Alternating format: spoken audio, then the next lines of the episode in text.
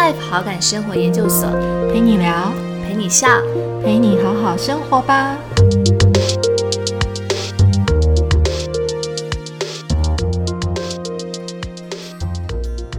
我觉得其实这个圈子就是喜欢绘本的这个圈子的人啊，我觉得我觉得都还蛮温暖的哎。台湾的读者真的是越来越开放，就是在绘本的接受度上，我觉得其实就是蛮开心。因为如果看到越来越多读者，他们是其实是可以接受这样的东西，我们呃台湾的读者就越有福气看到更多元的东西。嗯，因为就是让出版社有有信心。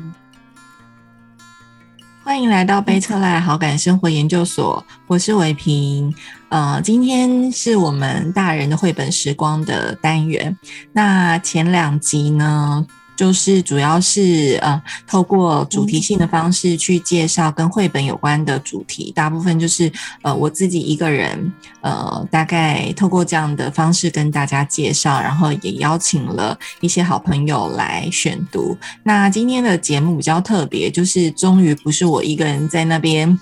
呃 在说话了。对，今天就非常开心，可以邀请到我的一位好朋友，嗯，于璇。然后我们今天可以一样，就是从绘本的主题，然后我们可以一起来聊聊天，说说话。那先欢迎我的好朋友于璇。Hello，大家好，我是于璇，很高兴来到 Better Life。就是我其实是之前几集的那个忠实听众，每一集都有听哦。对，谢谢于璇，就是听到于璇的声音，就知道其实他是一个很温柔的人。我觉得，哦，这是外表。因为我说他很温柔，就是呃，因为我们算是朋友。那其实于璇本身今天会找他来，是因为呃，其实他的工作本身跟绘本有一些关系。他是一位童书主编。大家对于童书主编一定都有很多的一个想象跟好奇，听于璇的声音，然后还有听他谈话的内容，还有呃，我们其实，在不管是工作上或是生活上，也有一些呃彼此的一些经验的交换跟接触，你都会觉得说，有时候啊，他所写的一些文字啊，或者是他给你的鼓励，或者是你只是听他讲一句话，其实就真的有如沐春风的感觉。所以其实真的，谢谢，听着觉得就好像等一下讲话很优雅这样。呃，于璇是童书的一个主编嘛，然后我知道你也是，其实也是一一位妈妈，对，所以对很好奇，就是于璇当初是怎么样进入到这样子的一个领域角色？所以你你从一开始就是从事童书主编这样的一个工作吗？其实一开始，我我觉得会到变成童书主编这件事情，有一点点意外。因为一开始我其实，嗯，就是大概在高中那个时候，的确是有想过要在出版社工作，嗯，但那时候并没有很明确说，觉得说我要从事哪一种的，呃，编辑。因为那时候对编辑这个领域根本就是很模糊的，就是就是可能也不知道那个编辑的工作是什么。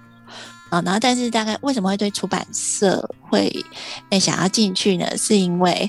其实我很小的时候，就是小学那个阶段啊，我都是在看那个日本漫画，因为我姐姐的关系啊，我就看了很多那种日本漫画。然后看久了，我就想要编故事，然后也想要画漫画这样。哎，可能可能跟你女儿现在有点像，对不对？哦，对，听起来有一点像。以前本来是很喜欢看漫画的人，对。那时候其实有看到很多种不同的风格的日本漫画，然后其实不只是我们现在比较知道那种风格，日本漫画超级多种，很多元嘛。然后，呃，甚至那时候我就是在研究怎么画漫画的时候，那时候就还买了一些工具书，它就是教你怎么画漫画的那种。然后他们里面就会。专专访到一些漫画家的工作室，那个觉得哦内容超有趣。比方说，那个手冢治虫老师的工作室是长怎么样，然后他平常是怎么构思内容啊，他的灵感来源之类。我觉得哇，这个环境好棒，我就觉得这个这好像是一个很有趣的事业。然后其实那时候小时候其实不太懂那个呃，要成为一个漫画家这件事有多么的不容易，所以那时候真是很天真，自己画了一些短那种短篇的漫画在笔记本里面，然后有一天就就跑去那个就是学校附近的那种影印店，然后一进去就是就是拿着那一本跟老板说：“哎，我要印刷成一本书。”哦，然后，嗯，对，然后老板就是觉得很很好笑吧，就是看着我，就说：“哎，你这个不用到印刷，你用印的就可以了。”嗯，然后其实 其实对小学生来讲，根本就不知道什么叫做印印跟印刷的差别。对，就是感觉都是哎，不都都是黑白的嘛，对不对？然后就是看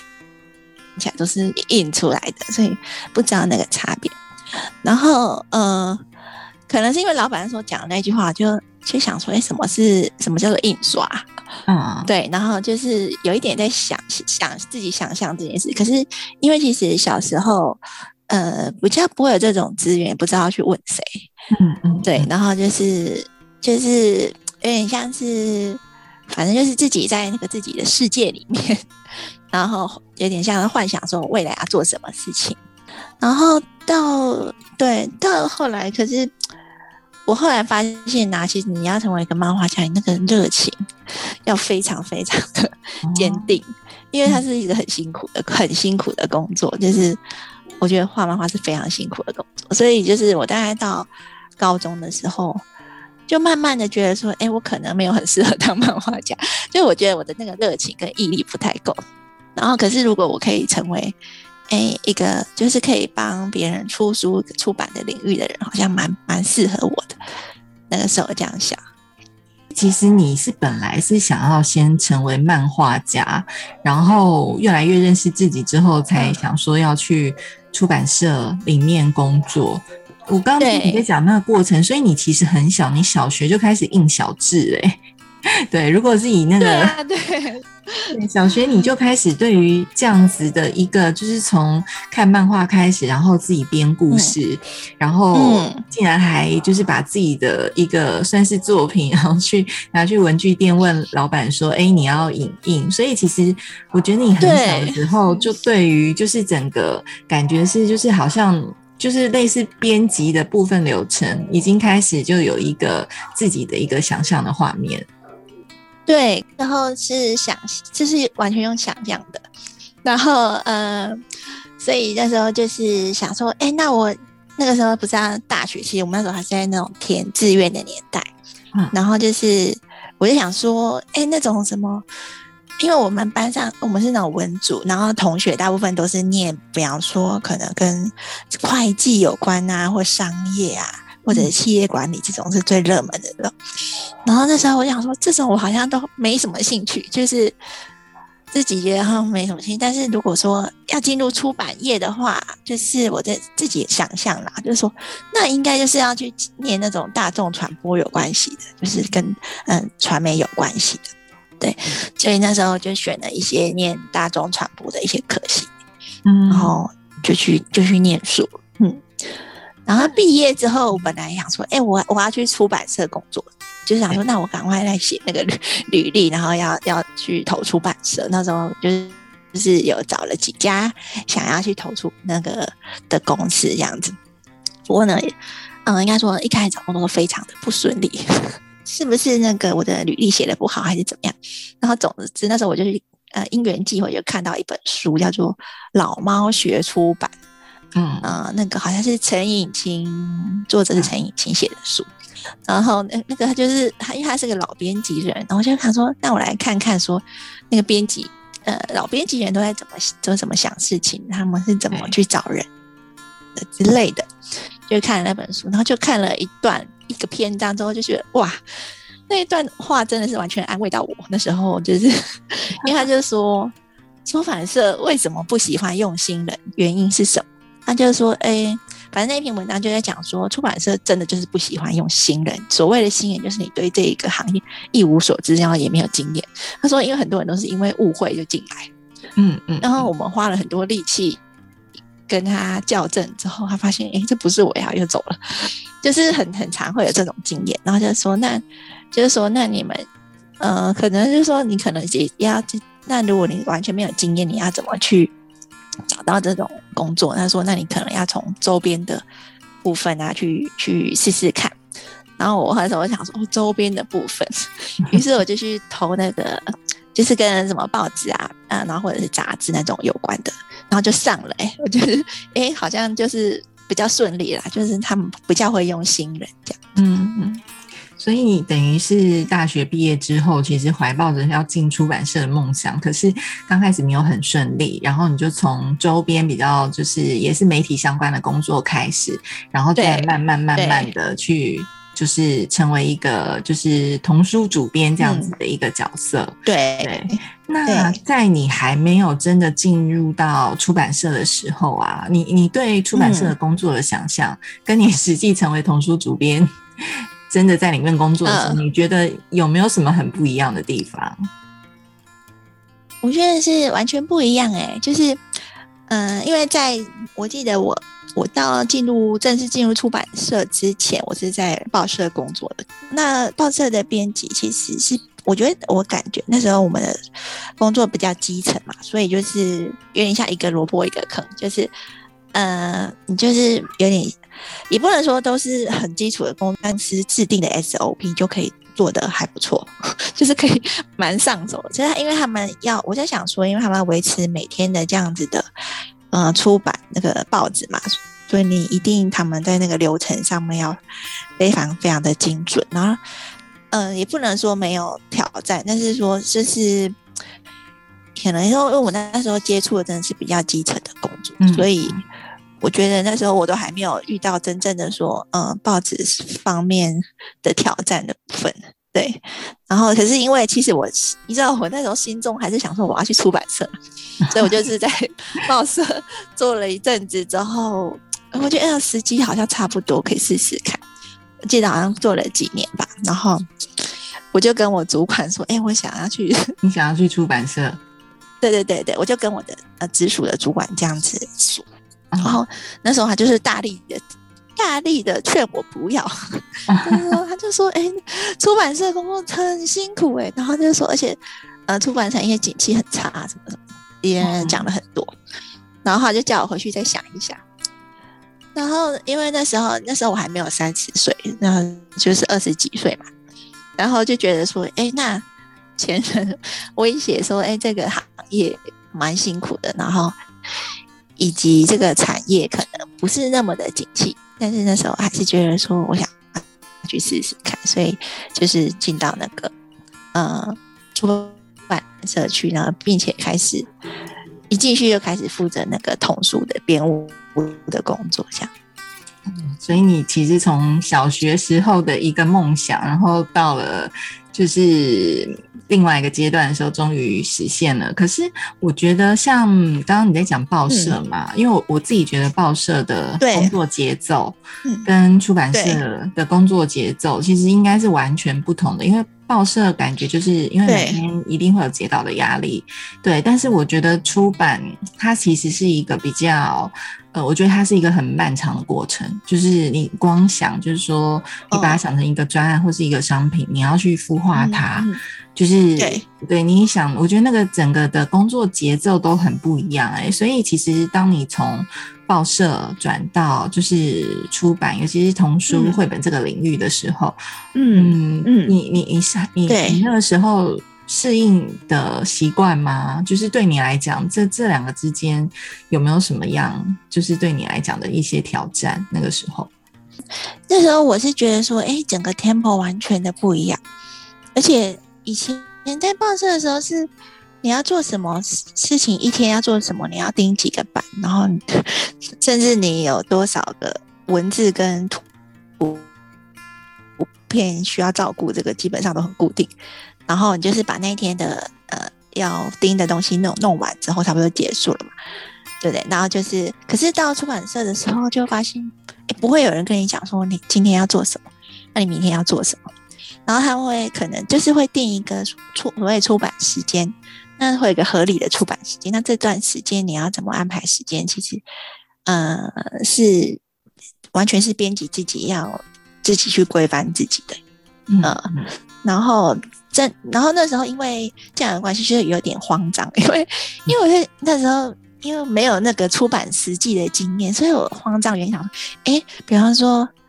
嗯，我们总编可能会会，比方这本书这这个这什么时候，然后几月几号出版，好，然后交 OK，然后我就很慌很荒唐，那，哎，我那我如果说我一叫一个礼拜时候拿到，这样是太快还是太慢？就是不知道那个节奏，嗯，然后然后你自己自己很紧张，可是这个东西你。你不知道怎么去问，因为这个东西就是你要观察那个。呃，我觉得因为出版社是一个蛮专，大家是专注在自己的领域的工作，然后所以我觉得那个那时候想到就很好笑，因为就是有一些问题真的是 觉得很基础，你不知道怎么问，然后就是会焦虑在心里，想说，哎，那这样子那个，比方说我寄出去给总编辑看了，那他怎么都还没有回我信。我什么时候要催促他了？就是很多内心戏啦，就是 就是呃各种内心戏，然后再加上你跟这些同事们还在磨合，然后你不知道说怎么样才不会打扰到别人的工作节奏，就是一开始会有这样子状况。嗯，然后还有就是说，嗯，我还印象蛮深刻，就是有一次，因为我们因为在出版社，我不知道大家是不是这样，可是那时候就是我们总编辑是一个非常喜欢写信。给编辑的的主管这样子，对所谓写信就是他是真的是 email，然后是那他不是只有交代事情哦，他会跟你聊天，再用 email 的方式这样子，就是很像在写交换日记这样子。然后就是他会写一个很很长的内容，比方说有一天他就抛一个内容给我，叫做啊玉雪，你想要你你有想过想要自己想要做什么样子的编辑吗？哦，你不觉得这个东西？对啊，我听起来很浪漫哎，竟然有主管会跟你讨论这样子的事情。对对对对对，会哦。而且，哎哦，跟你讲，就是我进到那个出版社之前很好笑，是因为，嗯，我进去之前大概一两个礼拜前，那个我就收到。欢迎你来到什么儿童儿童文学的世界，然后这个地这个领域什么可能跟跟你过去接触的领域不太一样。为了让你提早熟悉什什么是儿童文学，他就开了好像我记得五六本书单哦，然后就是探讨什么是儿童文学的东西，然后叫我去看这样子，就觉得哎这个东西很很特别。对，真的蛮特别的，因为我我自己想象的那种，尤其是那种就是传播媒体的工作节奏啊，就是其实是很快速的。所以我刚刚听到你就是交换日记啊，然后 email 会 就是询问你想要成为一个什么样的编 辑。对对对，我想象那种在出版社工作的画面，其实。跟就是他好像有很多的一些内在心里面的一些状态，对，就是再去做做探讨。对，虽然我自己也有在出版社工作经验，可是我觉得就是因为内容属性不一样，像我之前是比较是杂志，所以工作速度是很快的，我们可能没有很多时间可以去。讨论这种聊天，对，就是很内心层面，对内心层面的东西，对，所以，我我觉得其实，那你应该也算是遇到一个，我觉得还算算不错的一个进入的一个一个领域，因为因为你你的主管会引导你去思考你要成为一位什么样的编辑，甚至他还开儿童文学的书单给你，我觉得是很棒的。养分嘞，对啊，对，那时候就觉得哇，不太不一样了。我跟你讲，因为以前，呃，以前在媒体业其实不叫不会去讲求这个，应该是说你你就是快速要上手嘛，对不对？就是按照那 SOP 啊快速上手，然后不要，嗯，别那不要影响那个降板之类的。然后这边就是哇，从整个从那个心灵领域开始，所以那时候我刚进去的时候，我就跟那个同事说，哎，我觉得就是这边就是。就是该怎么讲，就是真善美吧，就是那种爱与和平。真善美，真的是不太不太一样。但的确，我觉得他刚问你一个蛮关键的问题，哎，就是说你想要成为什么样的编辑？因为我突然想象的一个状态是说，因为像你经手的这些童书，基本上它的读者就是小小孩嘛，因为是用童书来定位，你不是用绘本来定位它。那其实好，不管是大人或小孩来看，其实它就是会这些内容都是会影响到每一个看到这一本书的人。对，所以其实你你想要成为一样一位什么样的编辑，它就会影响到后面很多的层面，包含你会创造出什么样的内容，然后你的编排方式。对对，所以我我很好奇，那个时候这个问题嗯在你心里面的时候，你自己有答案吗？嗯就是你想要成为一位什么样的编辑？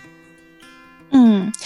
那时候啊，其实我我遇到这个问题的时候，我就是呃想了大概想了三天，然后又回信给我们那个总编辑，然后我就是主要是在跟他讲说，其实因为那时候我在经手的书大部分是国内的自制书，不是那种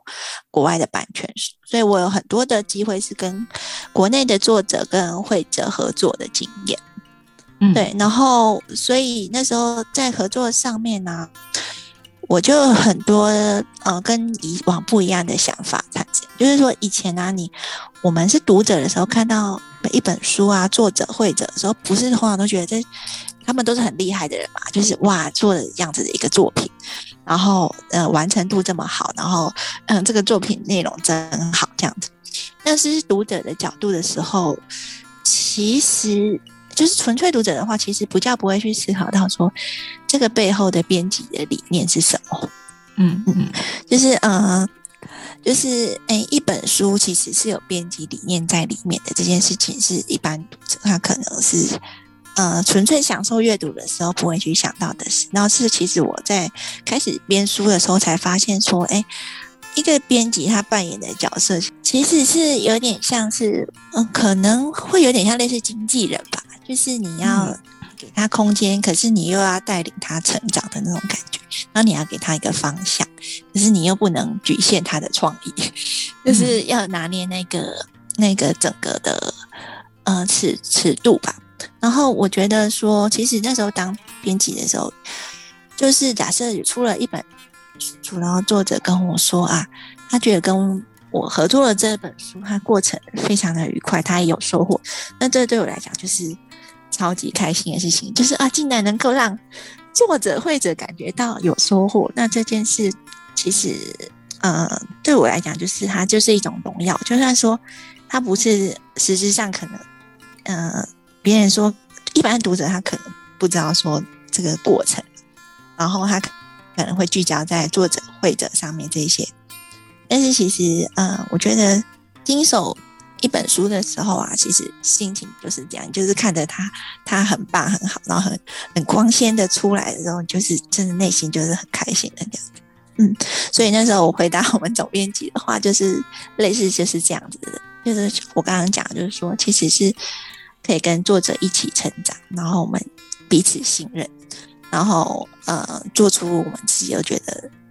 呃非常荣耀的作品，是这样子。的确，我觉得很不容易，因为刚刚你有提到，就是说，其实你那时候负责的领域比较多，就是作者跟会者合作，嗯就比较是对呃一个自制的概念，它不是像呃去谈国外的一个版权进来做翻译那样子的一个情况。对，所以我觉得其实是都是不一样的挑战，但是我我自己理解的是说，可能在这样子的一个挑战上面，其实。它有好多，光是一个编辑，其实它有好多好多的一个流程需要去整合，包含就是说，哎、你要怎么样？像你刚刚有提到，比较像经纪人的概念嘛，有时候嗯其实很多会有一些呃，算是自己嗯的一些感受，然后去挖掘到作者，然后你可能你必须在那个洽洽谈的过程中，可能因为每一个创作者的那个个性啊。工作的模式啊、嗯嗯。风格啊都不一样，所以我光去想那样的一个过程，而且呃，我们看到的可能是很纯然的是一个图像的创作，对，但是要从这个图像的创作，你可能还要去整合像美术啊，还有在后面的整个的一个呃，算是出版的流程，我我觉得是蛮不容易的。所以其实，在这样子的一个嗯过程当中，就是可以嗯于璇可以跟我们分享一下嘛。所以其实你在呃，比如说做一本自制的一个童书绘本的时候，通常它的流程会是怎样？其实我们很对好奇这样的一个过程。因为后来啊，我们我在做做时间做比较久的时候，那个我们总编辑他就是他就是把我升为就是企划编辑。那企划编你也开始要去自己去构思产品了，然后你也自己要去企划一个书系出来，然后那个挑战是不太一样的嘛。嗯，然后因为那时候我工作的地方呢是呃楼下刚好一间儿童书店，然后我就是常常会去那个书店，呃。看啊，然后找灵感，因为然后或者是跟店长聊天这样子，因为就是从店长口中都会挖到一些宝宝。因为比方说，嗯，我可能会问一下，哎，就是就是说，哎，现在家长啊，他们会来问什么样的书，有没有是找什么样的内容，可能就会问一下我们的店长，然后然后他就会跟我交换一些意见。那我记得那时候，因为时候我就是刚好有接手编一本那种作文范本的书。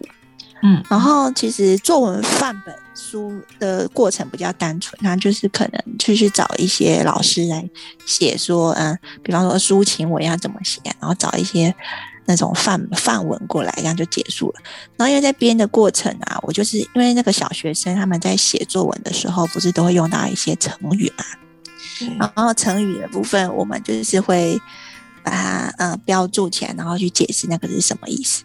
然后我就会在这过程当中找到一个灵感，因为我就发现，哎，怎么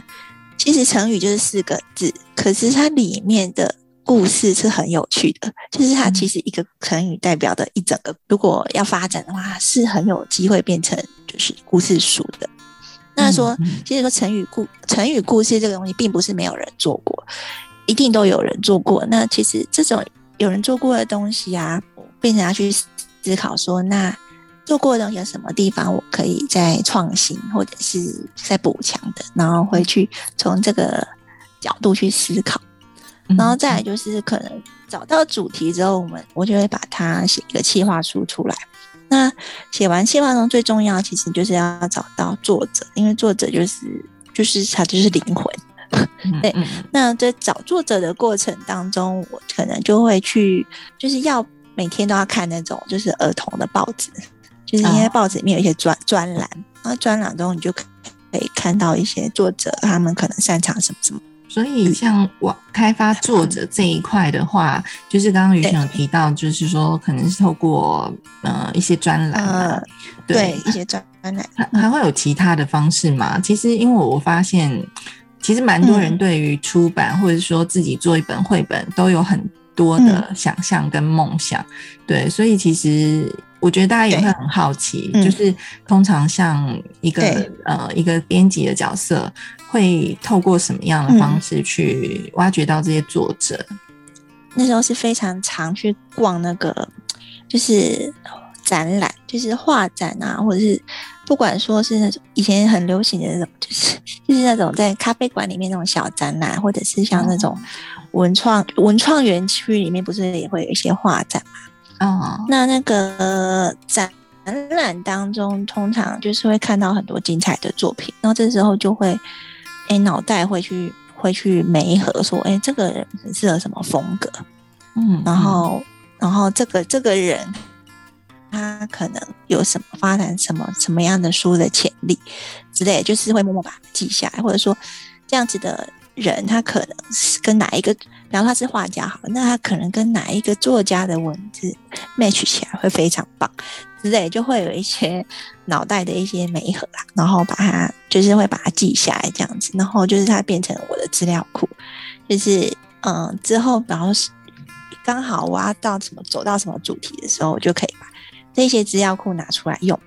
那之前的话，就是因为刚进入那个童书领域的时候，其实刚进去的时候还有另外一个惶恐之意，就是说作家的人这么多，其实你要去一一的熟知他们的风格，然后认识他们。因为毕竟我们已经脱离看童书很久一段时间，所以不是就是会等于说要重新去认识这一些这一些人，就是他们。呃的领域，所以那时候我就是每天下班后我就去那个呃那个市立图书馆，然后去看那个童书区，那就是慢慢看，就是把一些资料把笔记下来，去分类下来这样子，然后把它按照风格啊，然后把它列在那个就是那种资料夹里面，就是这样去建立那些所谓的那个资料库，作会者的资料库这样子。我觉得是很用心哎，因为我本来以为我现在可能很多大部分的编辑会是透过网络，所以我刚刚听到于璇讲说，反而你是去看画展这个部分，让我觉得哎是很不一样的一种概念。那刚刚对也有提到，就是你你在描绘你去逛画展啊，然后把它的风格记下来，然后又自己会有一些资料库去做媒合的时候。其实，嗯，我另外的好奇是，所以对你来说，就是说，当然工作是做童书的编辑，那这个会不会影响到你在生活的另外一个面向，就变成你其实也是一个很喜欢去看很多展览，或者是说，就是去收集很多资讯的人。后来在做书的时候，有发现自己有这样子的特质，就是。因为就是比较喜欢创新的东西，也就是说，我可能会去很喜欢去挖掘到说，哎，新的人跟我合作的新的人的这种感觉，所以就是那时候我就我非常喜欢去看那种，尤其是我很喜欢去看那种咖啡馆的小画展，因为我觉得那个咖啡馆的小画在哪里都可以很近距离的看到那个画，然后就是你那个作那个画家的笔触就是。可以看得很清楚，然后没有距离，然后而且那个氛围是很放松的，所以那跟那个去那种园区啊或者是美术馆的感觉又不太一样。所以那种咖啡馆的小画小画展啊，就是尤其是那时候还还没结婚、很行动自由的时候，其实我非非常喜欢参加那个东西，就是就台北很多那种。咖啡馆小空间啊之类的，他们会去筹自己筹会筹备一些这种展，而且那它里面通常会会卖一些那种很可爱的那个画插画家自己印的一些小商品，我都觉得这个东西超棒的，一定要支持，因为就是呃台湾原创的那个生命力就是在这一些那个街头巷尾，我是这样觉得，所以那时候非常喜欢享受可以看那一些东西，然后看到了。呃，喜欢的画的时候，就是会把它放在心里面，想说啊，希望哪一天就是遇到一个很适合的作品的时候，要要找他们一起来合作这样。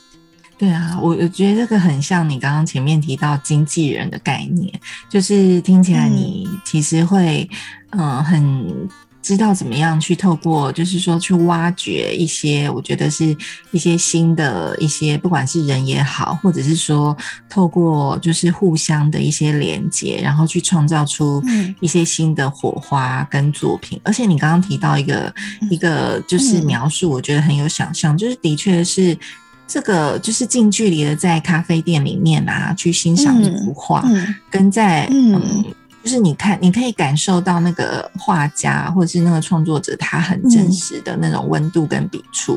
可能跟在网络上面就是单纯看到一幅画的那种感觉又真的是很不一样哎。然后其实我觉得，呃，台湾现在很多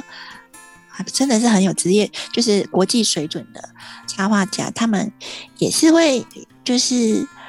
他们也是很愿意在这样子，就是比较。为呃小型的空间办画展，然后甚至出自己那种独立刊物啊，嗯，我都觉得哦，真的是，就是真的是很棒。因为这些空间的经经，就是呃经营人啊，他们其实都是一群非常有理念的人。然后就是我觉得是呃在台湾创作圈当中，大家那种惺惺相惜的表现，其实都在那些场域里面会看得到。所以，像宇轩刚刚提到的，其实就变成，我觉得这好像又像你的工作，又像你的生活，对，等于是真的是有点实现了你小时候的一个想象的那样的画面。对对，对于轩来说，那像你自己生活中啊，你自己有没有比较喜欢哪些类型或哪种就是哪种风格的绘本？其实对你来讲，你自己有比较喜欢哪种风格或类型的绘本吗？嗯，我觉得，我觉得，我觉得蛮讶异的是，我在当妈妈前跟当妈妈后的那个喜欢的绘本啊，有一点点不一样哎。就是我觉得，呃，当妈妈前喜欢的绘本，真的是会比较是我个人内心的一些，呃，因为我很喜欢那种可以跟自己的内心对话的那一种比较心心灵系的绘本。嗯嗯，然后，嗯，所以我以前是非常喜欢看那种非常，就是可能它画面比较安静，然后它的文字风格也是比较呃内心的那一种绘本。嗯，举例来讲，就可能我我我也非常喜欢那个伊势英子的作品啊，就伊势英子老师的作品。然后我最喜欢的是，对我最喜欢就是他那个最初的质问那一本，我觉得超级就是非常就是呃，时时都可以拿出来看，然后会提醒自己很多呃呃生命本质的东西。就是以前好喜欢这种东西，我不是说现在不喜欢，就是说，可是嗯。就会发现说，以前有一些没有办法感受到那个作者为什么会这样传，对于孩子生命这种感受力是跟以往不一样的。所以说，在现在在看一些绘本的时候啊，会知道说为什么作者这样安排，因为他们非常的了解孩子。对，像我先举举个例，就是那个九井居子老师有一本书是叫《龙龙的气球》。嗯嗯，那个清零出版的，然后他非常小的时候他就看过这本书，就念给他听。然后我发现他怎么会一遍又一遍，几乎每天都可以拿起来看。然后我就发现说，它里面的那个角色的视角是非常非常贴近小孩，就是然后我我对，然后就是比较更能从说，哎，母亲然后孩子这样子的角色去欣赏绘本，然后甚至可以。呃，有跟以前不一样的那种那种感动，就是呃，像我觉得很多绘本都是这样，它其实表面上好像是一个呃有趣、好笑或幽默，但它其实那个后劲就藏在那个，比方说家人之间。我觉得日本的日本的绘本，尤其是非常会表达这样子的内容。就是举例来讲，像那个呃长谷川义意思老师的那个《天国的爸爸》那一系列，对，然后还有什么那个回转寿司，嗯之类的，对，就那种家人之间的感情这一块。然后我觉得，我觉得我还记得我以前可能还没有小朋友的时候会看过这样子的书，但是我可能就是会用，哎，它是一个好看的绘本这样子去看，但是。现在的话，我会觉得说那个东西，其实看完真的会枯萎。就是你知道那个感情在的时候，你就觉得哦，那个感受力跟以前完全不一样。嗯，的确，就是不同的人生经历跟阶段，在阅读绘本的时候，的确，我那个跟自己对话的方式啊，然后跟看到的那个视野，我觉得完全都会不同。那像于轩自己的话，你会从哪些管道？去收集到一些比较呃新的绘本资讯，或者是说你自己喜欢的一些绘本的资讯，也许也可以跟我们大家做一些分享。因为我现在工作的关系，其实我们是几乎每天都会收到那种来自国外的版带来的呃那个呃，就是介绍那种国外的嗯呃预计出的或者新出的那些绘本资讯，那。那从板带资来的资讯当中，它就是资讯的一部分嘛，就是对那个类别当中就发现到说，哎，有什么吸引我的书啊，或者说在排行榜上面很亮眼的书之类的，嗯，就是透过透过这样子的管道，或者说，呃，像每天一定要去看那个，就是比方说，呃，日本啊、韩国啊、美国啊之类，就是那种各大的排行榜。然后去了解说，哎，现原来现在各国的孩子在看这样子的东西，就是他们在看这样的内容。对比方说，呃，上礼拜的那个呃《纽约时报》畅销榜，几乎都是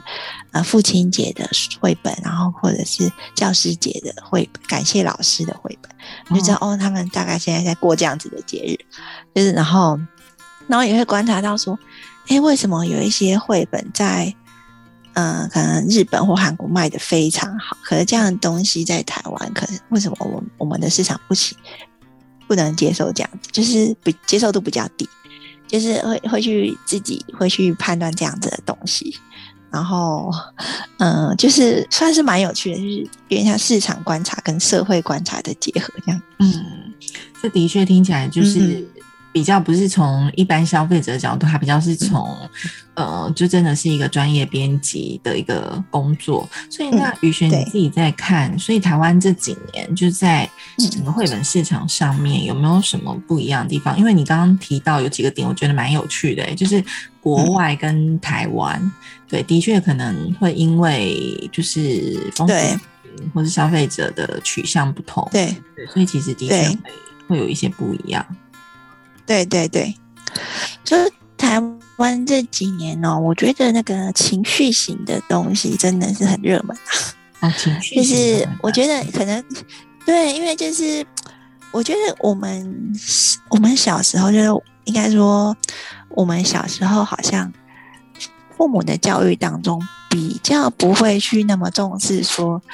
很重视小孩的情绪这一块，就是应该比较重视的时候，你会念书，然后你有没有守规矩这类，对不对？那现在的爸妈是超级呃谈那种各种情绪的，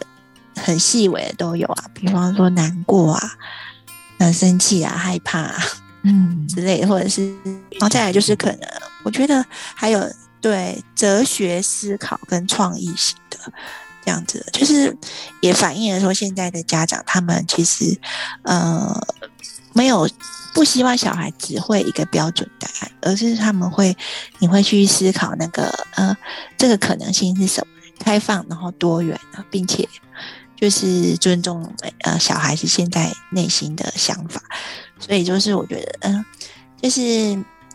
嗯，哲思之类的，就是没有标准的答案，然后开放性的思维，然后跟有创意、有想象力的东西，这个东西在这几年台湾市场上，我觉得接受度也是蛮高的。嗯嗯，那你觉得像，因为我们刚刚聊了很多，就是就是嗯。比如说，从小到大，你对这一份工作的一个想象，然后一直到现在，你也真的成为一位童书的主编。那你觉得，对你自己从事这一份工作啊，你觉得对你来讲最开心、有意义的事情是什么？有一部分的工作的动力原因就是说我为我自己的孩子，然后或者是说为是这一群孩子们吧，然后就是可以做。一本让他们觉得很开心的书，或者是陪伴他们的呃一本书籍，然后这对我来讲就是它就是一个还蛮温暖的事情。嗯，就是呃，比方说我 我前天就把呃我们公司现在最新出的书带回来给我女儿看，然后她看了之后就是很开心，就是因为它里面就是很可爱的内容，然后还可以跟着跳舞的那一种，然后她就是。一天每天都要求说还要看一次那个影片，然后要跟着跳舞这样子，嗯，然后就会觉得说，哎，那那那这个这个读者，这个我的这个小读者，他他受到他的肯定。对，的确就是每一本书啊，其实他只要有机会，嗯，传传递出去，然后到读者的手上，然后只要能够感动到一个人，也许会影响到每个人，就是。后面的一些思考，或者是对让他很开心，我觉得这的确就是在做呃这些企划，或者是说做书，嗯，对，做一个编辑的角色很开心的一件事情。就是说，其实我也很喜欢看大家喜欢读什么绘本。就是呃，就是现在脸书不是都会有一些同好的社团嘛，然后其实我也其实常常在嗯。现在大人喜欢看什么，或者是大人带着小孩看的是什么样子的绘本？那那我觉得其实这个圈子就是喜欢绘本的这个圈子的人啊，我觉得我觉得都还蛮温暖的，因为就是在那个板上的氛围，大家都是蛮互相鼓励。因为可能我不知道算不算是，我不知道算不算是小众啊，但是就是嗯，在这个领域当中，我觉得大家都是还蛮互相。鼓励，然后可以呃互相肯定的这样子，然后而且我也觉得现在就是很多家长蛮用心的，就是就是他们会去记录自己的那个共读笔记，可能是透过什么 Instagram 或什么的之类，就是他们，嗯，或者是或者是自己就是变成一个说故事的说故事的人，然后自己去帮小孩说故事，然后也自己开立频道来讲故事，这种都有，就觉得说，嗯，现在已经真的是跟几年前又不太一样了，就是我觉得现在的台湾的读者真的是越来越开放，就是在绘本的接受度上，我觉得。其实就是蛮开心，因为只有这台湾的读，就是呃市场的读者越来越多，我们就是编辑啊、出版社他们才会更有勇气去引进，说 呃可能大家因为我们在评估那个书的时候，一定会去评估说是市场能不能接受这，然后就是如果看到越来越多读者他们是其实是可以接受这样的东西，我们呃台湾的读者就越有福气看到。更多元的东西，嗯，因为就是让出版社有有信心可以做这样子的东西。对啊，的确，我觉得那个读者也是决定，就是未来我们有什么样子的书可以继续再去看，一个很重要的一个指标跟跟动力。对呀。最近这一段时间啊，的确疫情，我觉得对绘本真的是可以帮助我们。其实有时候就是让跟自己对话，然后也让自己更平静的一种方式。没错，嗯，对。嗯，我们今天其实就是很开心，可以就是跟于璇一起聊聊有关于从一个童书主编的角色，然后去从去了解，就是说，呃，大概一个童书主编的一个工作。对，那其实我觉得听了之后，觉得说，哇，这份工作真的是。很梦幻诶，对我来讲，它是一个很梦幻。虽然都 是出版的领域，对，可是出版领域其实有很多不一样的形态、不一样的风格的，对，没错，方向。对，那我觉得从一个童书绘本的主编，那嗯，其实就是像你刚刚在提到，就是说你觉得对你来讲很有意义或是很开心的那一段，其实。的确，当我们真的有机会，就是说，透过这样子的一个编辑的角色去整合，不管是创作者，或者是说从一个企划的概念，让这个东西它可以实际从一个企划到成变成是一个呃，真的是一本书，然后传递给嗯。呃读者的时候，我觉得其实这是一个就是很感动，然后也是一个我觉得是一个非常有价值跟意义的一件事情哎。对呀，对呀，就是他其实就是说辛苦的时候也是非常辛苦，但是我觉得就是只要那，就是其实就是要看最初的《指纹》那本书，你就会一直会回想你的你的初衷是什么，你就不会忘记你的初衷是什么。嗯，对，能够做一件我真的是小时候自己就一直很向往的一份工作，对，其实也是。很，我觉得听起来就是一件很开心跟幸福的事。对，那我们今天就对呀，对呀，谢谢于璇，就是来到这里跟我们说说话、聊聊天。嗯，希望我们之后还有机会可以再一起聊聊有关于绘本，或者是有关于生活。对，好，那我们今天先谢谢，好啊，好啊，对，那我们下次谢谢伟皮，谢谢伟皮，好，下次见喽，拜拜。